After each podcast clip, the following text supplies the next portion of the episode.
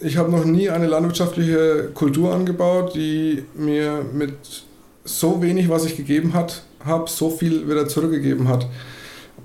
Hat im Endeffekt angefangen, dass ich äh, nur 2017 eine Gründüngung äh, eingesät habe, habe das dann eingearbeitet in den Boden, habe dann eine ordentliche Aussaat gemacht ähm, und das war dann, sobald er im Boden war, alles, was ich eigentlich getan habe. Dann hat das Wetter noch ein bisschen gepasst. Aber wenn man die Basis gut setzt, dann hat man mit dem Hanf eine der besten landwirtschaftlichen Kulturen, die wir wahrscheinlich in der Zukunft anbauen können. Für Josef Bayer ist Hanf der Rohstoff der Zukunft. Der Landwirt hat deshalb im Sommer 2018 etwas getan, was vorher noch niemand gemacht hat. Er hat ein Hanffeld zum Selbstpflücken eröffnet, ähnlich wie man es von Erdbeer- und Blumenfeldern kennt, denn er wollte damit zeigen, wie vielseitig diese Pflanze ist und die Menschen wieder in Kontakt mit ihr bringen. Denn Hanf kann viel mehr als nur berauschend wirken. Mission Energiewende, der Detektor FM Podcast zum Klimawandel und neuen Energielösungen in Deutschland. Eine Kooperation mit dem Ökostromanbieter Lichtblick und dem WWF. Und Marisa Becker war für uns bei ihm. Hi. Hi. Du hast äh, Josef Bayer auf diesem Hanffeld in Kronach äh, besucht. Hast du auch selbst äh, welches gepflückt? Nee, leider nicht. Ähm, das hatte zwei Gründe. Und zwar einmal ist es einfach noch viel zu früh im Jahr. Also jetzt gerade um den Dreh findet ungefähr erst die Aussaat statt.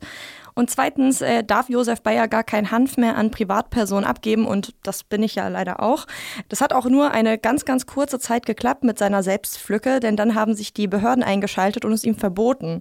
Und zwar mit der Begründung, dass man selbst aus diesem Nutzhanf noch Rauschmittel herstellen könne. Er hat mir erklärt, dass man das tun könnte, indem man den Hanf in so eine ja, alkoholische Lösung einlegt. Mhm. Und äh, kurzum, es ist einfach ein sehr, sehr kompliziertes Verfahren. Also den Aufwand würde sich wahrscheinlich niemand machen. Auf jeden Fall darf er deshalb nur noch an geschäftliche Kunden seinen Hand verkaufen, weil die den eben dann weiterverarbeiten. Aber Josef Bayer kann das ehrlich gesagt nicht so nachvollziehen. Und das ist schade, dass da von den rechtlichen Seiten so viele Steine in, in den Weg gelegt werden. Gerade mit dem Nutzhand, wo wirklich keine Gefahr davon ausgeht. Ja, weil er einfach mal nicht berauschend ist äh, selbst wenn man irgendwelche äh, Lösungen draus ziehen würde, man könnte aus diesem äh, Material kein, kein Rauschmittel ziehen. Wie gesagt, da sollte man wirklich die positiven Eigenschaften vom, vom Hanf in den Vordergrund stellen und alles andere ja, mal erfahren. Und damit meint er eben vor allem die Verwendung als Medizin. Ja, er spricht da ja jetzt vom, äh, vom Nutzhanf im medizinischen Bereich. Also man kennt das aus den USA, eine Medical Marijuana wird ja aber in der Regel ähm, über den Einsatz von Cannabis, also von der Droge gesprochen. Was genau ist denn da der Unterschied?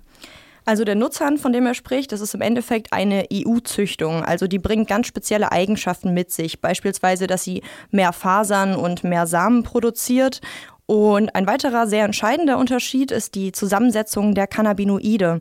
Das sind Verbindungen, die bisher nur in der Hanfpflanze gefunden wurden. Botanisch gesehen gibt es erst einmal eigentlich gar keinen äh, Unterschied. Äh, das ist beides Cannabis sativa. Mm, Drogen, Rausch oder Medizinalhanf hat einfach wesentlich höhere äh, Cannabinoidwerte und auch äh, Terpengehalte, also diese Duftstoffe, die enthalten sind, im Vergleich zum Nutzhanf, der einfach auf äh, sehr, sehr schwache oder sehr geringen THC-Wert vor allem erstmal gezüchtet ist. Äh, der sollte unter 0,2% THC sein. Dafür sind aber äh, die ganzen anderen äh, Cannabinoide, vor allem das Cannabinoid CBD, Cannabidiol, äh, enthalten. Ja, und das macht, sage ich mal, den Hauptunterschied und CBD gilt eben beispielsweise als Entzündungshemd, weshalb es gerade auch so einen kleinen Hype gibt. Ich weiß nicht, ob du den mitbekommen hast, aber vor allem dieses CBD-Öl äh, Kann man hier am, am Späti kaufen, tatsächlich sogar um die Ecke bei mir. Ja. Genau, ja, das gibt es irgendwie gerade überall und das wird eben aus Hanfsamen hergestellt. Und die hat Josef Bayer mir auch in seiner Scheune gezeigt. Er hatte noch ein bisschen was vom letzten Jahr übrig. Hanfnüssen aus dem Samenmark, also das sind die, die also Samen quasi, die werden ausgepresst, wird Öl draus gemacht. Und dieses CBD-Öl hat Josef Bayer auch genutzt, um seinen eigenen Reizdarm zu therapieren. Und bei ihm ist da auch eine Besserung eingetreten. Also er hat dieses CBD-Öl genutzt und nach einem halben Jahr beim Arzt hat er dann festgestellt, dass seine Blutwerte besser geworden sind und auch das Krankheitsbild allgemein sich verbessert hat. Also eine ziemlich ähm, ja, vielseitige Pflanze und man kann auch noch mehr damit machen, oder? Ja, auf jeden Fall. Und zwar, weil die Pflanze einen entscheidenden Vorteil hat, und zwar, dass sie total schnell wächst. Es gab zwar auf dem Feld keine äh, Pflanzen zu sehen, aber wir sind trotzdem hingefahren, weil er mir dort erklärt hat, ähm, was man überhaupt dann zu sehen bekommt, wenn es dann soweit ist. Solange ein bisschen Regen immer zwischen reinfällt, äh, hat man dann nach vier Wochen je nach Sorte natürlich auch immer gibt. Äh, einfach Sorten, die maximal 1,80 Meter hoch werden, gibt aber auch Sorten, die über 5 Meter hoch werden. Ähm, ja, nach vier Wochen einfach mindestens schon, möchte ich mal sagen, 1,50 Meter, äh, egal welche Sorte. Und dann äh, bilden sich einfach dann auch die Geschlechtsmerkmale langsam aus und äh, dann geht es je nachdem zur Blütenbildung oder auch die anderen Sorten, die einfach noch weiter wachsen, äh, um Höhe bzw. auch Fasermaterial zu produzieren. Und am Rande des Feldes konnte man auch noch so ein paar Pflanzen aus dem Vorjahr sehen. Das ist jetzt gar nicht mal so spektakulär, sah eher aus wie so ein ja, Strohstrauch, könnte man irgendwie sagen, nur ein bisschen feiner. Da hat man eben diese Fasern gesehen. Und die sind total nützlich. Zum Beispiel kann man sie auch als Dämmmaterial in Häusern einsetzen. Okay, aber man kann ja auch irgendwie mit anderen Sachen dämmen. Also warum ist Hanf dafür jetzt besonders geeignet? Naja, also ein wichtiger Punkt ist, dass es eben ein nachwachsender Rohstoff ist. Es wächst relativ schnell und man braucht auch keine Pestizide für den Anbau, weil Hanf sich selber schützt. Und das ist natürlich sehr nachhaltig, weil man dadurch nicht den Boden irgendwie belasten muss. Und viele Dämmstoffe bestehen eben heute auch noch aus Erdöl oder eben auch aus Holzfasern und Bäume wachsen deutlich langsamer als Hanf. Und die Pflanze bringt auch einige Eigenschaften mit, die sie einfach äh, quasi dazu prädestinieren, als Dämmmaterial eingesetzt zu werden. So schnell und so viel und so nachhaltig lässt sich wahrscheinlich kein anderer äh, Dämmstoff produzieren. Ähm, das Einzige, was momentan ein bisschen, wo es ein bisschen dran habe, ist die Verarbeitung, weil andere Materialien leichter, besser, schneller äh, produziert sind. Ähm, aber auch die Stoffeigenschaften vom, vom Hanf, als, wenn man es nur allein als Dämm- oder Baustoff sieht, sind super toll. Äh, hat luftreinigende Eigenschaften, er gibt, äh, hält Wärme gut, dämmt gut, nimmt aber auch Feuchtigkeit gut auf und gibt sie wieder ab. Und genau diese Eigenschaften machen Hanf auch so praktisch für die Produktion von Kleidung, beispielsweise als eine Art ja, nachhaltiger Ersatz für Baumwolle. Ähm, dadurch, dass man Hanf eben auch hier produzieren bzw. anbauen kann, spart man sich natürlich eine ganze Reihe an Transportwegen, was bei mhm. Baumwolle im Vergleich natürlich ähm, ja, sehr ausschlaggebend für die Klimawirkung ist. Und die Baumwollproduktion braucht auch sehr viel Wasser und Pestizide und der Hanf eben nicht, weil es eine relativ anspruchslose Pflanze ist. Und ja, demnach bietet sie eben sehr, sehr viele Vorteile. Also laufen wir in nächster Zeit dann nur noch mit so Hanfklamotten rum. Eventuell. Okay, schauen wir mal.